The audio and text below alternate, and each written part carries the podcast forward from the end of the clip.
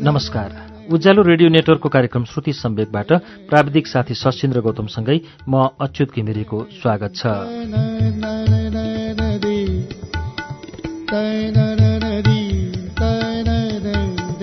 श्रुति सम्वेकको आजको श्रृङ्खलामा हामी डाक्टर ध्रुवचन्द्र गौतमको उपन्यास अलिखितको वाचन लिएर आइपुगेका छौं। गएको सातादेखि हामीले अलिखित उपन्यास वाचन गर्न शुरू गरेका छौं। यो उपन्यास दुई हजार चालिस सालको मदन पुरस्कार प्राप्त उपन्यास हो। गएको साता हामीले अलिखितको सोह्रौं पृष्ठसम्म वाचन गरेका छौं र सत्रौं पृष्ठका केही पंक्तिहरू वाचन गरेर रोकेका थियौं। आज हामी सत्रौं पृष्ठको शुरूआतदेखि वाचन शुरू गर्छौं। डाक्टर ध्रुवचन्द्र गौतमको अलिखित उपन्यासको दोस्रो श्रृङ्खला अब वाचन शुरू हुन्छ।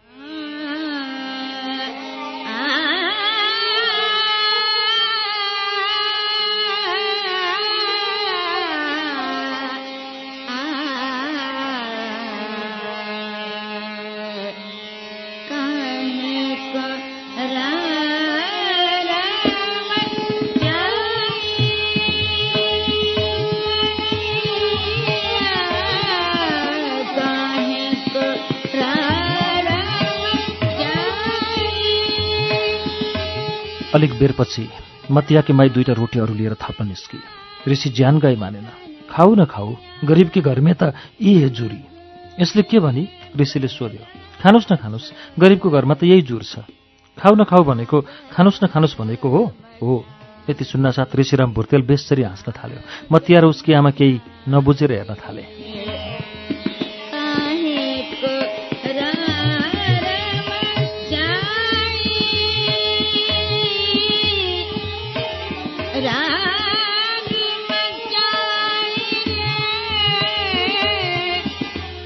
के भयो? मैले सोधेँ। अघि यसले बोल्न जानिन भनेर मलाई रिस उठेको थियो। कहिले? तिमी नआउँदै। यसले आऊ मालिक आऊ भनेर मलाई पुरा आदर गरेकी रहेछ बिचरी। म भने रिसाइरहेको मनमा नै।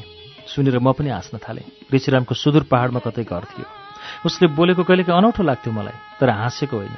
मतियाकी माईभित्र रोटी राख्न गई ऊ फर्केपछि ऋषिरामले सोध्यो तिमी सधैँ यही खान्छौ माई? मैले बताइदिएपछि भनी न रोज न। यो सुनेर ऋषिराम खुसी भयो। ऊ दुइटै रोटीले भित्रभित्रै बोर भइसकेको रहेछ। अरू दिन के खान्छौ त? कबै अलुवा सुथनी कबै भेकुर कबै भातो ऋषिले सोध्यो। मैले भने कहिले सकरखण्ड र सुठनी कहिले भ्याकुर कहिले भातै पनि। ऊ फेरि उदास भयो। कति भने अझै एकछिन त्यहाँ बसिरहन सकेन। चुपचाप उठेर हिँड्यो।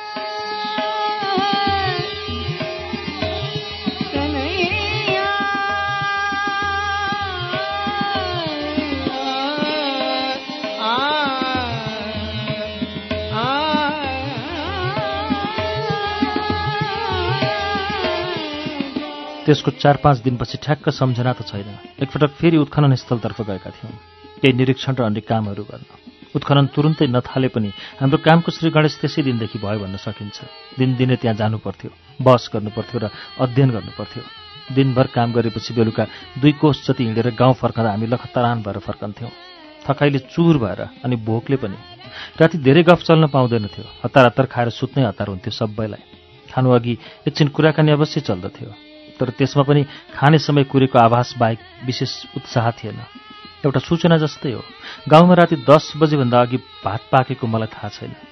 केहीजना यसलाई फुर्सदसित जोड्थे अनि केही चाहिँ कुनै कुनै भावुक क्षणमा यसलाई दरिद्रतासित पनि जोडिदिन्थे। तर यो निश्चित भन्ने मेरा लागि कठिन थियो। बरेवामा हाम्रो बस्ने व्यवस्था एउटा ठूलो छाप्रोमा गरिएको थियो। त्यो छाप्रो कुनै बखत गाईबस्तु बाँध्ने घर हुँदो त्यसकारण अझै पनि गोबास भनेर प्रचलित थियो।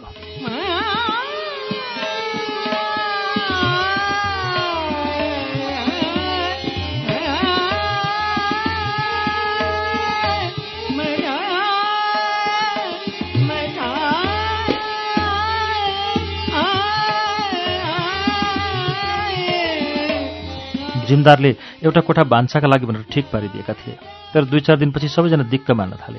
हाम्रो भात पकाउने महिला राम्ररी काम गर्न जान्दिनथे त्यसको वास्तवमा हाँडीमा भात पकाउने बानी थियो। धातुका भाँडाहरू त्यसले धेरै चलन गरेकी रहेनछ।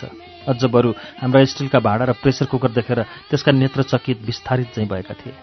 पहिलोपटक यति ठुल्ठुला भाँडाहरू यति नजिकबाट देखेकी थिए जसले त्यस गृहिणीको व्यावहारिक ज्ञानको राम्रै वृद्धि भएको मान्नुपर्छ। दोस्रो कुरा त्यो आफ्नो घरमा हतार हतार पकाएर हामी कहाँ आउने गर्थे? जसले गर्दा त्यो थकित भएर ढिलो आएपछि पनि हामीले खानाका लागि केही समय अझै कुर्नुपर्ने हुन्थ्यो।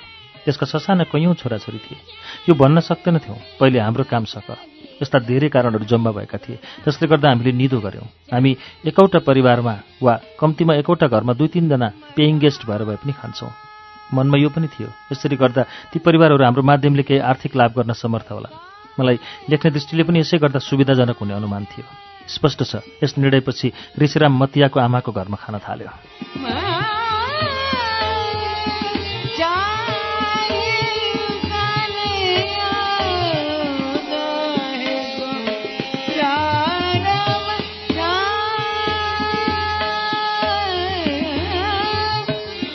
मतियाको बाबु मेलाहरूमा पानफुल बेच्ने गर्थ्यो।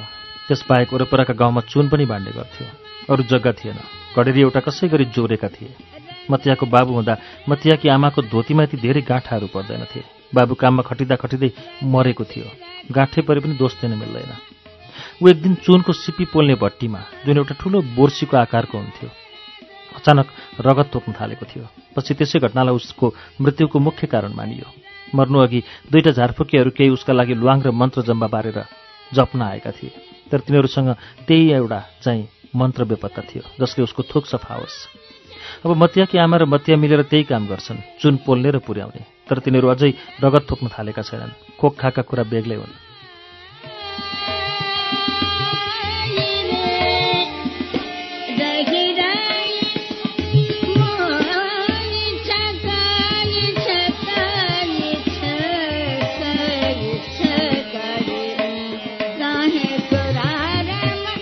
गाउँमा त्यस्ता चुन्दिनेहरू अब अरू पनि धेरै भइसकेका छन्। त्यसले गर्दा यिनीहरूको ग्राहक वा गाउँ भाग लागेको छ सीमित। चुन दिन गाउँ गाउँ घुम्न कठिन छ मतियाकी आमालाई अब। उमेरले गर्दा होइन अलिकति कमजोरीले गर्दा जुन आँखै ताकेर आउँथ्यो र हिँड्दाखेरि गोरेटोको ठाउँमा टुक्की बाल्नुपर्ने अँध्यारो देखा पर्ने गर्थ्यो दिउँसो। राति त कुन्नी के? तैपनि ऊ मतियालाई लिएर गाउँ गाउँ घुम्छे दिउँसो हुनाले टुकी लिने। धान काट्ने बखत खेत खेतमा गएर आफ्ना ग्राहकहरूबाट धानको बोजा उठाउँदा भने मतियाकी आमा उत्साहित हुन्छे। वास्तवमा वर्षभरि यसै दिनको आसमा गाउँ गाउँ चुनको हाँडी एउटा छैटीमा राखेर र छैटी टाउकोमा राखेर ऊ हिँड्ने गर्थे। मतियालाई एउटा अतिरिक्त फाइदा हुन्थ्यो। ऊ बालिकाटिएको खेतमा गएर अन्य स्त्री केटाकेटीहरूसँग धान लोर्ने जमातमा सामेल हुन्थे। धान लोर्ने अर्थात् धान काट्दा खसेका धानका बालाहरू टिप्ने।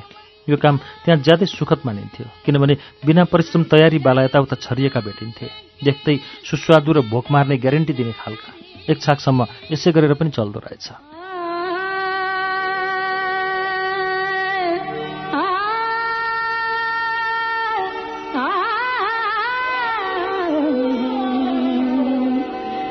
रंग सारी गुलाबी चुनरिया रे। रंग सारी गुलाबी चुनरिया रे। मोहे मारे नज़रिया रे। मोहे मारे नज़रिया रे। हिम्मतिया तिमीले लोग्नेलाई देखेकी छौ? ऋषिरामले एक दिन सोध्यो। उहुँ। मतियाले जवाफ दिए। मतिया भात पकाइरहेकी थिए।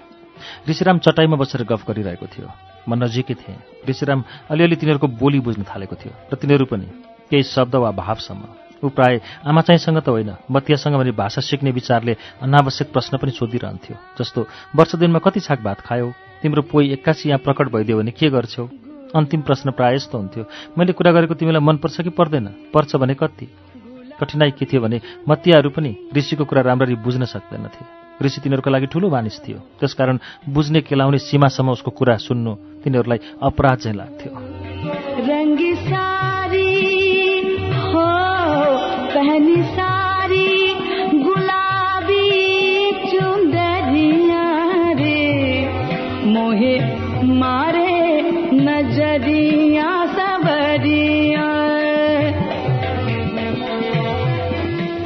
म साथमा हुँदा ऋषिलाई पनि सजिलो। ऊ भाषा सिक्ने झ्याउलोदेखि मुक्त हुन्थ्यो र कुराकानी सजिलो भएर तप्किन थाल्थ्यो। नदेखिकन कसरी लोग्ने त? ऋषिरामले अर्को प्रश्न गरेको थियो। कहाँ जाने त मतिया बाफला हातले हम्केर भात हेर्न थालेकी थिए। तैपनि यसको जवाफ दिँदा अलिकति लाजै मानेकी हो। उसको अनुहारमा अलिकति रातो लतपत्ती हो जुन ऋषिरामले ठान्यो अनुहारमा बाफ ठोकिएर हो। ऋषिले सोध्यो कहाँ जाने त मैले लोग्ने हेर्न भनेकी हो? होइन। के जान्नु त मैले भने कि? मैले भने ऊ फेरि हाँस्न थाल्यो मिठो मूर्खतामा। म पनि ऋषिराम धोनीमा कतै समानता देख्यो कि आफ्नै तर्फबाट अड्कल काट्न थाल्थ्यो।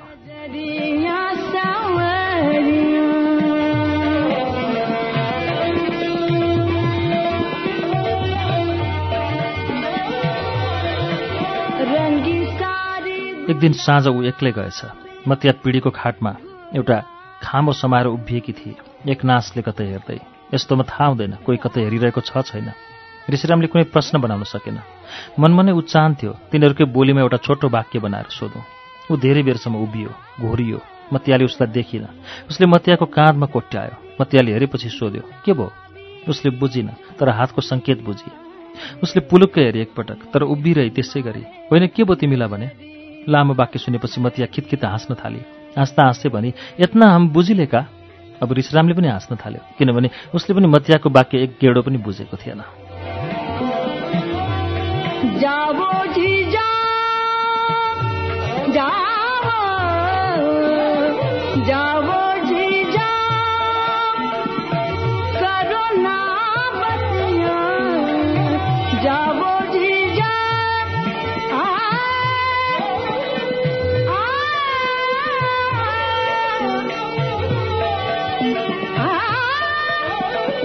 आ, मतिया हाँस्दै भित्र गई डिबिया बाल्न।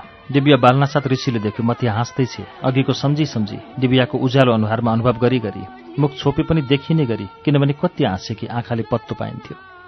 ऋषिरामले एक्कासी घुँडाहरूमा टिकेको मतियाको अनुहार उचाल्यो र एक क्षण भए पनि बेसरी चुसिदियो। उसलाई लाग्यो यसरी मतियाको हाँसोको केही अंश उसको ओठमा पनि सरेर आउँछ अथवा कि त्यसरी हाँसिरहेकी मतिया उसलाई अचानक चुम्ने कुनै चिज लागेकी होस्। कुन अर्थमा पनि भने नबुझ्ने बोलेर र सुनेर ऊ निकै परास्त भएको थियो।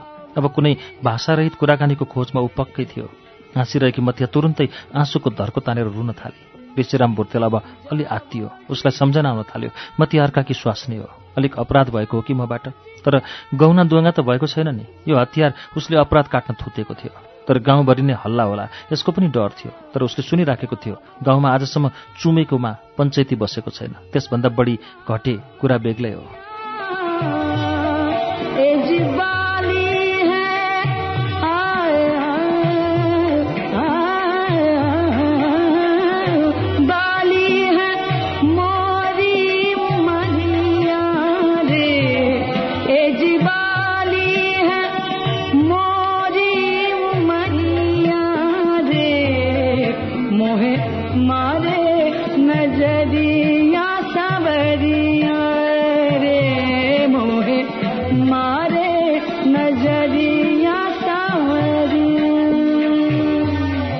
पञ्चायती बस्ने घटनै घटेको छैन भने यो मतिया रोएकी किन? स्वाङ पार्छे ऋषिरामले यो सोच्यो र मतियालाई रोएकै छोडेर निस्क्यो। तैपनि मतियाको आँसु मैनबत्ती पग्लेको थोपा चाहिँ कतै च्वास्स अनुभव गरिरह्यो। मतिया रिसायोली यो विचार गरेर आधा घण्टा जतिपछि ऊ फेरि गयो। यसपटक मतिया दाल तरकारी पकाइरहेकी थिए। उसको अनुहारमा अघिको केही पनि थिएन। अब सब पुछपाछ पारेर बसेकी रहेछ। मुख पनि धोएकी हुँदी हो। अनुहारै अर्को देखिरहेको थियो। तर यता। हाम्रो ऋषिराम नायक चाहिँ धेरै सहज थिएन बरु सतर्क अवश्य थियो। उसले हास्यास्पद तरिकाले भन्यो म तिम्री आमा भेट्न आएको मतियाकी माई खोइ। मतिया फेरि अघि चाहिँ हाँस्न थाले किनभने मतियासँगै ऋषिले सोधेको थियो मतियाकी माई खोइ। तर जति हाँसे पनि यसपालि ऋषिराम संयममा रह्यो। घुँडाहरूको बीचमा सिउरेको मतियाको अनुहार उचालेर मुहाई खाएन।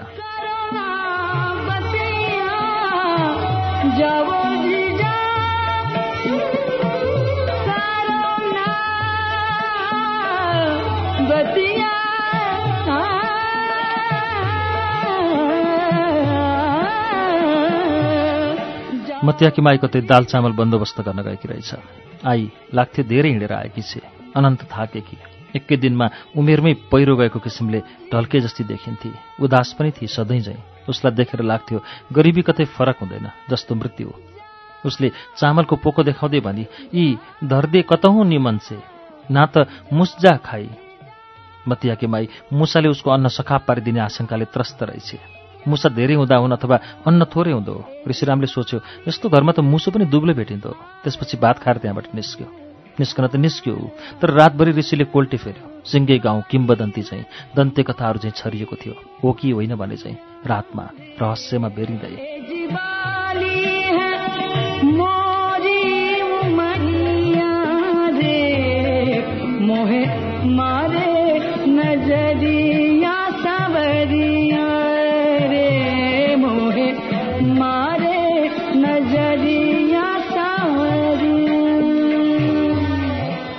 भोलिपल्ट उज्यालो कट्मिरो हुँदैमा ऊ उठेर नदीको किनारै किनार हिँड्न थाल्यो।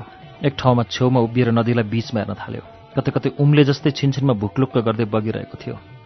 कहीँ कहीँ कुमालेको चाकोमा माटाले गहिरो आकारमा फन्को लिएर घुमिरहेको खोबिल्डो चाहिँ नदीमा भुमरी पर्ने गर्थ्यो। ऋषिराम त्यसलाई समेत अलिक कौतूहल चाहिँ हेरिरहेको थियो। पहेँलो माटोको किनार थियो। त्यसलाई ठाउँ ठाउँमा खनेर सानोतिनो ओढार जस्तै बनाइएको थियो। त्यो माटो घर बनाउने र टल्काउने अर्थात् लिप्ने पोत्ने काममा प्रयोग गरिन्थ्यो। कपाल नुहाउँदा आइमाईहरू यही माटोलाई साबुन बनाएर दल्ने पनि गर्थे। गाउँमा एउटा पनि घर पक्की त थिएन नै। अचम्म के भने केही हैसियत जनाउने सामर्थ्य भएको खपडाको छानो समेत वर्षौंदेखि बनेको थिएन वा सायद कहिल्यै बनेकै नहोस्। किनभने गाउँका ज्यादै प्राचीन घटनाहरूको कुरा गर्दा मात्र त्यहाँ ठूला ठूला खपडाका धन्सारहरू जहाँ धान र अन्य अनाज औल पौल गरेर राखिएका हुन्थे र इँटको गाह्रो भएको घरहरूको चर्चा चल्थ्यो। बेग्लै कुरा। सायद मनोवैज्ञानिक कुरा वा पौराणिक कुरा। तैपनि हैसियत अनुमान केले हुन्थ्यो भने बर्खाको वरपर कसैको घरको छानो छाइएको छ र छैन। तलतिरबाट ओसिँदै गएर भत्किन भत्किन आँटेको घरको भित्तो फेरिन्छ फेरिन्न। बारीमा रैठाको बार पाँच छ फिट जति डलेर वाङ्ग हुन्थ्यो। त्यसलाई उठाउने बल छ छैन। यी सब ऋषिराम पनि सोध्छ र नदीको पानीलाई बेसरी बग्न दिन्छ। सावरिया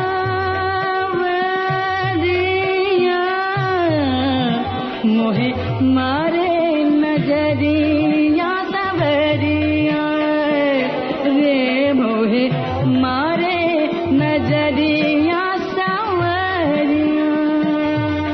अलि सिम परेको ठाउँमा कुनै वस्तु टल्के जस्तो लाग्यो। एउटा सानो पोठिया माछो रहेछ। मरिसकेको किनभने कुनै छटफट थिएन। छेउमै उसले देख्यो एउटा गङ्गटो निकै सग्लो र सतर्क चालले हिँडिरहेको थियो। त्यसका पातला र लामा खुट्टामाथि त्यसको चेप्टो शरीर ओधानमा बसालेको कुनै भाँडो जस्तो देखिन्थ्यो। मान्छे पनि चार हात खुट्टा टेकेर हिँड्दा यस्तो देखिएला। ऋषिलाई यो सोचेपछि हाँसो उठेर आयो। उसले चारैतिर हेऱ्यो। पल्याक पुलुक निकै टाढा पो आइपुगेछ। कोही छैन। अनि एकाएक ऊ पनि चार हात खुट्टा टेकेर गङ्गटाकै चालको अनुकरण गर्न थाल्यो। केही डेक चल्नासाथ तत्कालै उसलाई महसुस भयो। यसरी धेरै बेर गर्दा कसैले पनि उसलाई देख्न सक्छ र हाँस्न सक्छ। ऊ उभियो र गङ्गटो बन्ने अलिकति श्रमको गर्मी अनुभव गर्न थाल्यो। उसले देख्यो त्यो गङ्गटो अब अघिको पोठिया माछाको एकदम नजिक आइपुगेको छ। ऊ फर्किन आँटेको थियो। यो हेर्न अडियो गङ्गटो पोठियालाई खान्छ कि खाँदैन? संयोग कस्तो भने जीवनमा उसले गङ्गटोबारे सुनेको मात्र थियो देखेको थिएन तस्विरमा बाहेक। पहिलोपटक प्रत्यक्ष देख्दै थियो। तर सुनेको र पढेको यति थियो उसले तुरन्त चिन्यो यो गङ्गटै हो। तर गङ्गटाको अरू बानी बेहोराबारे उसलाई ज्यादै कम ज्ञान थियो वा भन्नु छँदै थिएन भने ऋषिराम गङ्गटोलाई एउटा सर्कस चाहिँ हेरिरहेको थियो। त्यही बेरपछि ऋषिराम खिन्न भयो। गङ्गटो पोठिया नखाएर अघि बढेको थियो तर तुरुन्तै एउटा मनोरञ्जक कुरा सोच्दै ऊ त्यहाँबाट हिँड्यो। उसले अचानक जस्तैमा आविष्कार गरेको थियो र एक्लै भए पनि आफैसित बोलेको थियो लौ यसको टाउको खोइ।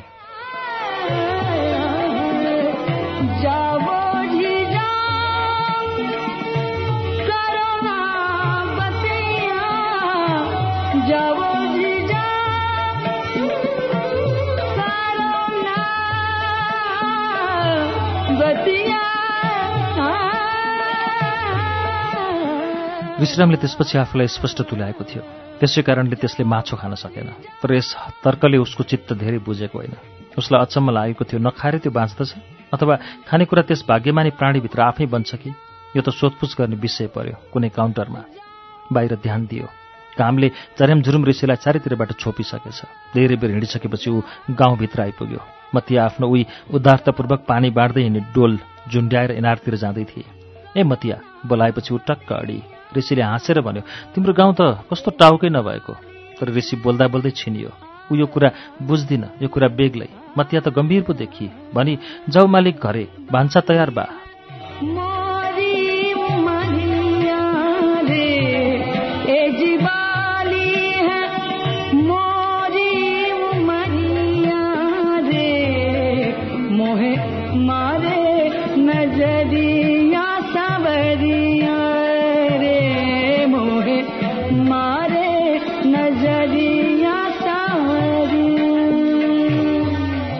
सावरिया मतिया त यति भनेर हिँडी ऊ अरू दिन जस्तो देखेकी थिइन हिजो जस्तै पनि होइन। कि हिजोको घटनाले यसलाई निकै तर पछि जाँदा त हाँसेकै थिए। ऋषि मतियाको घरतिर हिँड्यो। बाइला घिसार्दै बल्ल घर पुगेपछि उसले थाहा पायो मतियाको उदासीको कारण हिजोको घटना होइन अर्कै रहेछ। पिँढीमा सुकुलो ओछ्याइएको थियो। त्यहाँ एउटा मानिस अग्लो र कालो बसेको देखियो। को हो? ऋषिले अड्कल काट्न सकेन। त्यस घरमा तेस्रो मानिस उसले कहिले देखेको थिएन। हाम्रो समूह बाहेक। छेउमा मतियाकी माई रोइरहे जस्ती अथवा आँसु भर्खर पुछे जस्ती भएर बसेकी थिए। ऋषिलाई देख्न साथ त्यो मानिस उभियो। सलाम मालिक त्यसले भन्यो। ऋषि निकै उज्यालोबाट झन् अँध्यारोमा उत्तियो। को हौ तिमी? उसले खप्न नसकेर सोधिहाल्यो। मेरो आमा हो हजुर यो। उसले नेपालीमा बोलेको सुन्दा झन् तीन छक्क पर्यो। त्यसको बोलीमा मदिसेपन त थियो तैपनि जिमदार बाहेक त्यो दोस्रो व्यक्ति थियो जसले त्यस अनकन्टारमा नेपाली बोलेको उसले सुनेको थियो। पहिलो व्यक्ति लालजी पटवारी थियो जो सुरुमै जिमदार कहाँ देखिएको थियो र जसको छाप्रोमा हामी अहिले बसेका थियौँ। तिम्रो नाउँ? नाउँ रहेछ सरजु। गाउँमा सरजुगवा अब गाउँ बाहिर सरेकाले पछिल्लोतिर मात्र सरजगुवा भनिन्छ जुन अलि हे किसिमको सम्बोधन गाउँमा मानिन्थ्यो।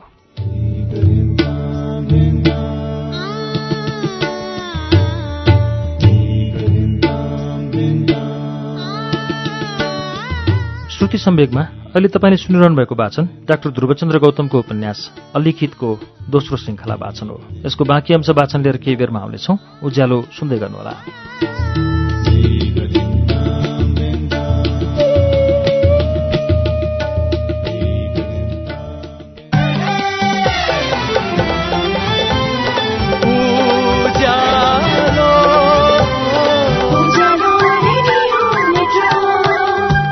सीधा कुरा प्रश्न विचार। Ujyaalo radio network.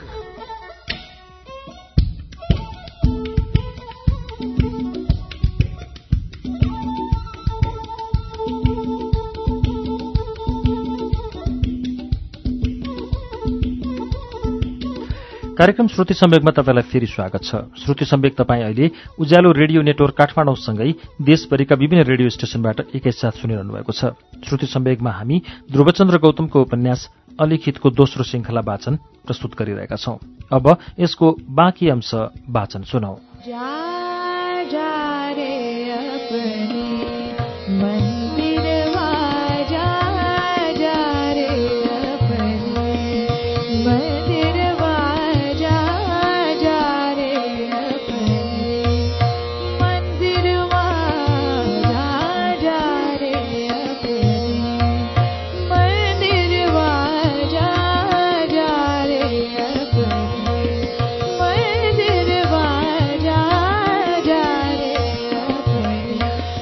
सरजू बाबुको मृत्युपछि अलिक समयसम्म बरेवामा बस्यो।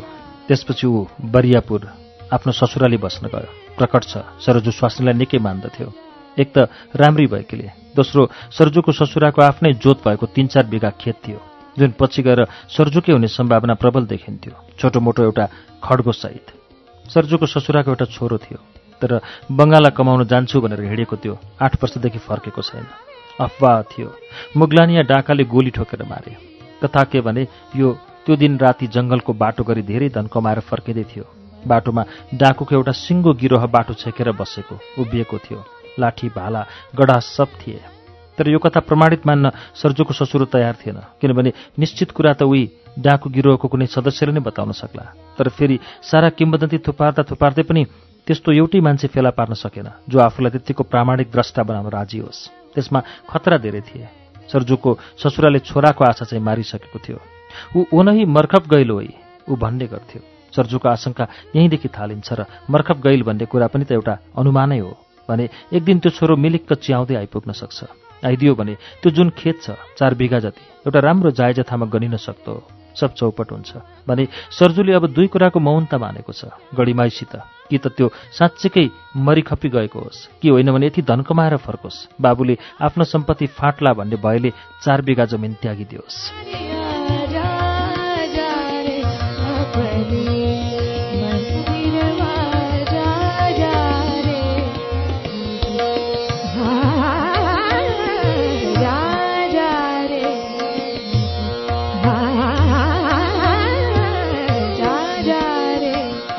अहिलेसम्म दुई मध्ये कुनै घटना घटित भएको छैन।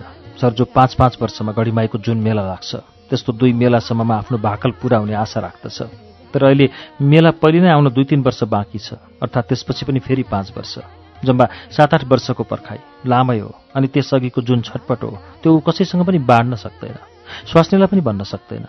गढीमाई भाकेको कुरा थाहा पाइ भने साह्रै थुक्छे यो त्रास पनि थपिएको थियो।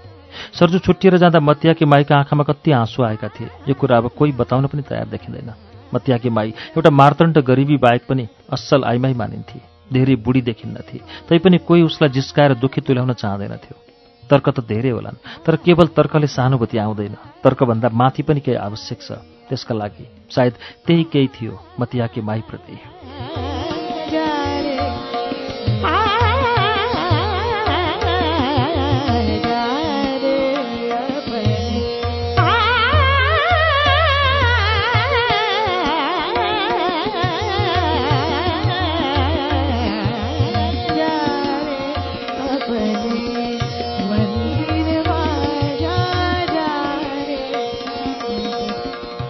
बाबुको जमानामा निकै आज्ञाकारी छोरो मानिएको थियो सर्जु। बाबुको विश्वास थियो आफूले त सकिएन। अब छोराले नै सारा दुःख हरण गर्नेछ। तर उसको पेटको दाहिनेतिर कलेजो रहने ठाउँमा केही समयदेखि चसचस घोच्न थालेको थियो जसलाई ऊ आफ्नो छोराको कर्मठ भविष्यको सम्झना गरेर साम्य पार्ने गर्थ्यो। ऊ अस्पताल कहिल्यै गएन। त्यसको एउटा ठोस कारण के भने त्यता हुँदो अस्पताल थिएन। अलिक परतिर एउटा रित्तो र चिसो हेल्थ पोस्ट थियो जहाँको असिस्टेन्ट सम्पूर्ण क्लिनिक पिउनलाई जिम्मा लगाएर प्रत्येक महिना स्वास्नी भेट्न जान्थ्यो। कहिले औषधि लिन भनेर उठ्थ्यो कहिले मन्त्रालयमा सरुवा माग्न भनेर चिप्लिन्थ्यो कहिले रोगी जाँच्न भनेर कुद्थ्यो अन्त्यमा आफै बिरामी भनेर हिँड्थ्यो। ऊ हेल्थ पोस्टको औषधि कहिल्यै खाँदैनथ्यो जसको कारण म्याद नागेर तख्तामा बसेका झोल र चक्कीहरू थिए कि गाउँलेहरूप्रतिको सेवा छाल यो पत्तो पाउनु कठिन थियो। हेल्थ पोस्टमा औषधिको अभाव पनि प्राय ऊ रहन दिने गर्थ्यो कुनै अन्य कारणले होइन यसले उसलाई सुविधा मिल्थ्यो ऊ जहिले चाह्यो औषधि लिन भनेर जान सक्थ्यो।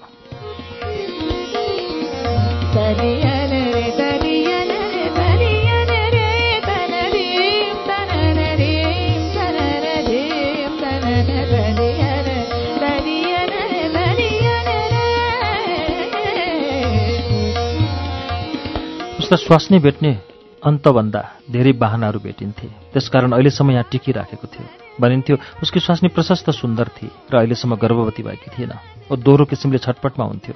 स्वास्नीको सौन्दर्यले र स्वास्नीको बाँझोपनले भने ऊ प्रत्येक पटक घर जाँदा यस आशामा हुन्थ्यो र के पत्तो? यसै पटक्काले स्वास्नीको महिना रोकिन्छ कि? यसै कारण हेल्थ पोस्टमा रुजु रहनु परेका दिनहरूमा ऊ प्रायजसो र प्रत्येक क्षणकै हिसाबले खिन्न रहन्थ्यो। किनभने दिनमा कुनै पनि दिन स्वास्नी गर्भवती हुने दिन हुन सक्दो हो जसलाई म गुमाउँदैछु। बिरेनपुर परेवामा ऊ कहिलेकाहीँ आउने गर्थ्यो। विभागीय हाकिमलाई गाली गर्नुपर्दा रक्सी खाँदा अथवा आफ्ना विरह वेदना र स्वास्नी नभएको तोडको अभिव्यक्ति गर्दा उसको यस गाउँमा आउने मात्रा बढ्ने गर्थ्यो। यस्तो बखत ऊ मेघदूतको एकछे जस्तै पीडित देखिन्थ्यो। यस्तोमा बरेवा हेल्थ पोस्टको कम र झारफुकको बढी सहायता लिने गर्थ्यो। त्यसै पनि झारफुकका अघिल्तिर कुनै किसिमको चक्की र झोलमाथि तिनीहरूको विश्वास थिएन।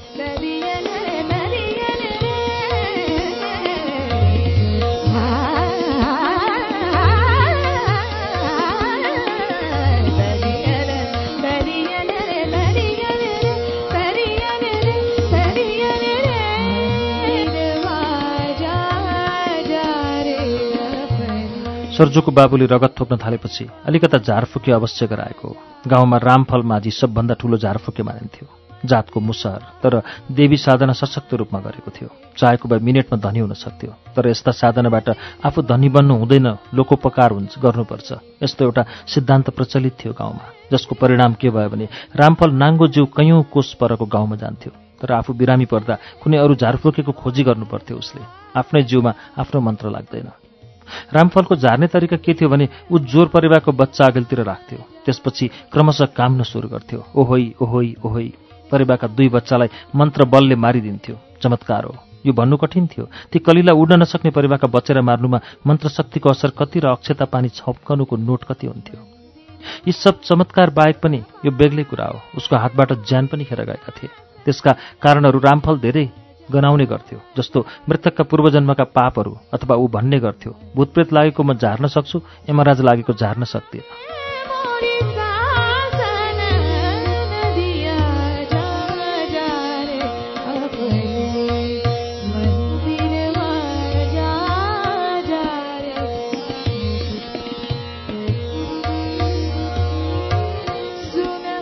कहिलेकाहीँ सर्प विष झार्न आउने बिरामीका आफन्तलाई उसले भन्ने गरेको सुनिन्थ्यो। हेर भैया साँपले टोकेको भए मेरो मन्त्र चल्छ। अब कालीले टोकेको भए त कसैको केही चल्दैन। अनि त्यो टोकाई साँपले मात्र टोकेको थियो कि कालले समेत अथवा साक्षात कालैले साँपको रूप धारण गरेर डसेको थियो। त्यसको अन्तिम पत्तो त रामफललाई समेत झार्दा झार्दै रोगीले प्राण त्याग गरिसकेपछि मात्र पाइने रहेछ। त्यहीँ अलिक गडबड थियो कतै नत्र भने रामफल आफ्नो सिद्धि साधनामा असन्दिग्ध मानिन्थ्यो। भन्नु आवश्यक छैन। सर्जुको बाबुलाई यमराज लागेको थियो। मतियाकी आमासँग सर्जुले नाता चाहिँ तोडेको थिएन। ऊ बेला बखत आइरहन्थ्यो र आमासित केही रकमको माग गरिरहन्थ्यो। त्यसै होइन उसित त्यसो गर्नका लागि केही ठोस र आकर्षक योजनाहरू हुने गर्थे। कहिले ऊ काठमाडौँतिर कमाउन जाने विचार राख्दथ्यो। प्राय घर बनाउने ठेक्कामा त्यहाँ आम्दानी हुन्छ भन्ने सुनेर कहिले मतियाको गौना सम्बन्धी कुरो मिलाउन जान्छु भन्थ्यो। यसपटक ऊ एउटा बिडी कम्पनी खोल्ने कार्यक्रम लिएर यता प्रविष्ट भएको थियो। एउटा कुरामा ऊ भूल कहिले गर्दैनथ्यो जस्तै बिब्ल्याटो परिस्थितिमा पनि ऊ एक सुखद भविष्यको कल्पना गर्ने महान आँट राख्न सक्थ्यो जसको एउटा अंशियार ऊ आफ्नै आमालाई समेत बनाउने गर्थ्यो। जस्तो अहिले बनिरहेको थियो बिडी कम्पनी एक बेर चले त दे फेन देखमा आई मतिया के गौना दोंगा कैसे होता? तोरा हम बड़का कोठा में राखब की बस थोर का रुपया के जोगाड़ कर दे तू।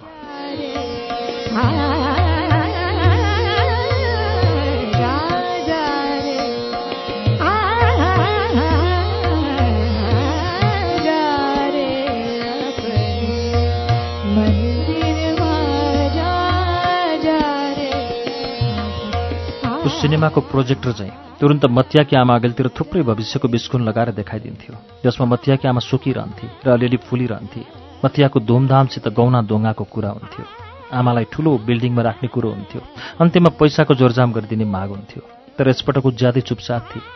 उसित कुनै किसिमको नगद यसपटक थिएन र सर्जु झन् यति जोडतोडले भविष्यको बयान गरिरहेको थियो। मतियाकी माई नगदबारे बोल्न पनि सकिरहेकी थिएन। अनि त्यस्तो भविष्य उसलाई असङ्ख्य पटक देखाइएको थियो। महँगो र भव्य किसिमले। केवल भविष्य हेर्न यति तिर्नु कुनै देशमा पनि महँगो मानिन सक्थ्यो। मतिया चाहिँ सर्जुलाई ठग भन्ने गर्थे। त्यसकारण उसलाई उसका ती कुराहरूमा पटक्कै रुचि थिएन। बरु किसिमले भनौँ भने सर्जुमा एउटा कवि जस्तै पर्याप्त कल्पनाशीलता उर्लने गर्थ्यो जसमा ऊ धेरै पर परसम्म बग्न थाल्यो। कति भने यसै बगाइसित उसले आफ्नो जीवनयात्रा प्रशस्त सम्पन्न गरिसकेको थियो। अर्थात् काल्पनिक रूपमै होस् निकै अगाडि बढिसकेको थियो। भावना के हो। उसलाई उत्कृष्ट रूपमा ज्ञान थियो र भावनात्मकताको सेवा कसरी प्राप्त गर्ने यो उसलाई राम्ररी थाहा थियो। यस मानेमा कसै कसैको विचार थियो। वृहत मौका प्राप्त गरेका खण्डमा सर्जु पनि देशमा सफलतम नागरिक मध्ये एक बन्न सक्छ।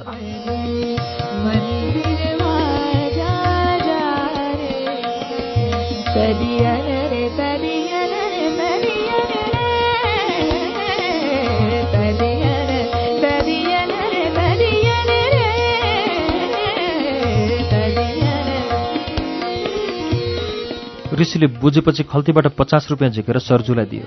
सर्जुले अलिक सङ्कोच नमानेको होइन तर नोट उसले खल्तीकै हिल्ला लगायो अन्त होइन। कुनै किसिमको पनि नोट धेरै बेर बाहिर राख्नु उसलाई अनुपम खतराको विषय लाग्दथ्यो। अब हम चल्ता नि। माइगे हम फेर आए ब।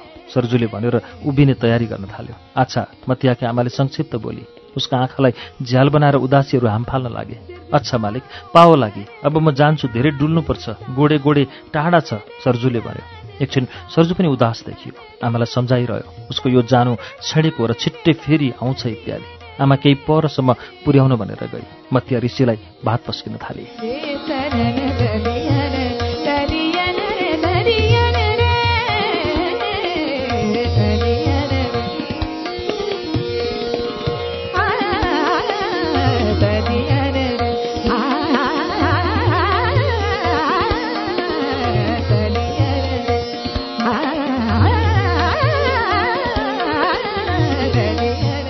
ऋषि मतियाको पछि पछि चुलुनेर पुगेको थियो। ऋषिले सोध्यो तिमीलाई दाई मन पर्दैन? ना मतियाले भने ओकरा माई बहिन ना खालि रुपैयाँ से मतलब बा। खाएर निस्किँदा ऋषिले देख्यो मतियाकी आमा फर्किरहेकी थिए। आँखामा आँसु र हातमा दस रुपियाँको एउटा नोट थियो। कहाँ भइल्गे माई? मतियाले सोधी उत्सुकता पोखिहाल्ने गरी। कुछो न सरजुगो रोए लागल यही से त्यसपछि नोट देखाउँदै भने है रुपैयाँ वही में से दे देलक कहलक मतियाला झुला किन दे?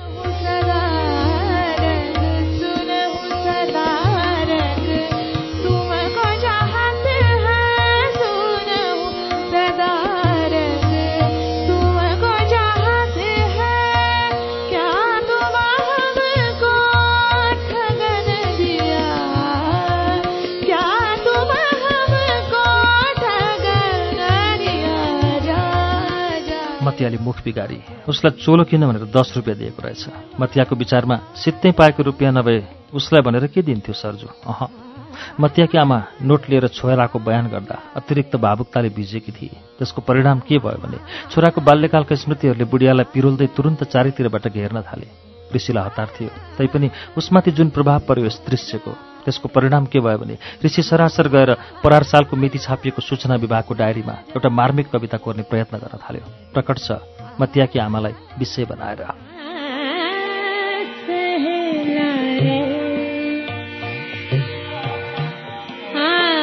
सहेला रे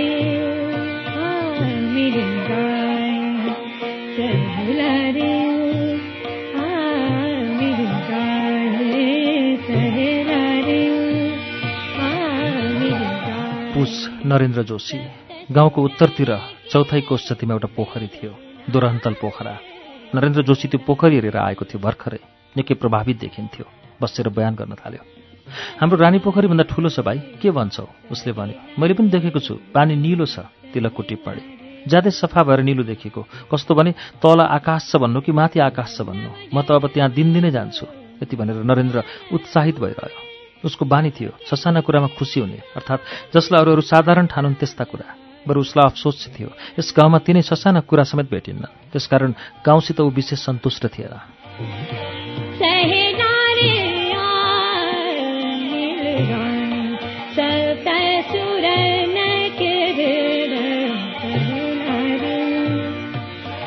कुनै पनि यत्रो कुरा त पाइयोस्। म खुसी हुन तयार छु। ऊ भन्ने गर्थ्यो। काठमाडौँमा त कैयौँ कुरा भेटिन्छन्। केही नभए क्यालेन्डरमा पछि आउने महिनामा कति राम्रो अक्षर छापिएको छ। माने कति दिन बिदा छ त्यही हेरेर पनि खुसी हुन सकिन्छ। तर यहाँ बोल्दा बोल्दै नरेन्द्र त चुप लाग्थ्यो। तर शेखरराज लगत्तै थाल्थ्यो। सन्तोषी सदा सुखी। तपाईँको खुसी त पाँच पैसामा पाइन्छ। अर्थात् सडकमा पाँच पैसा पाइयो भने पनि पाइन्छ। अनि आज नरेन्द्र कोटाभन्दा बढी नै प्रसन्न भएकाले शेखरले बोल्ने अवसर नै पाएन। बिचरा शेखरराज ऊ चुपचाप दोरन्तल पोखराको बयान सुनिरह्यो। मनको पट्यारलाई पट्याउँदै फुकाउँदै।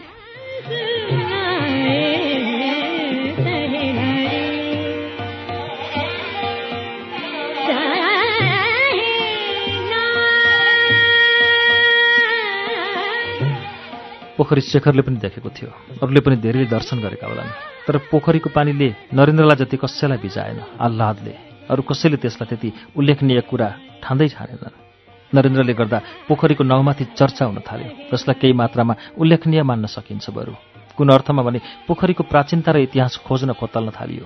पोखरीको इतिहास एउटा कठिनाइ हो। यस्ता पोखरीको दन्ती कथा वा किम्बदन्ती मात्र हुन सक्छ अन्य किसिमले इतिहास स्पष्ट छैन भने। त्यसको लम्बाइ चौडाइ वा पानी वा चारैतिर उम्री हुर्केका रहस्यमय झारपात हेरेर कुनै अड्कल हुँदैन। त्यो कुन समय हो?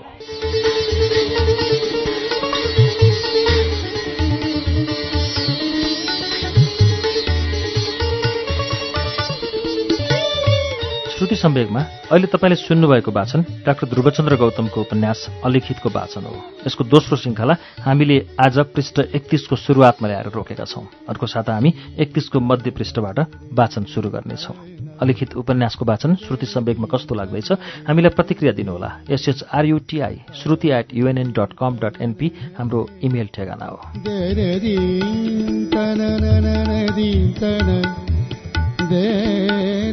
हवस् त अर्को दिनसम्मका लागि प्राविधिक साथी सशेन्द्र गौतम र म अच्युत घिमिरे बिदा चाहन्छौ। नमस्कार शुभरात्रि।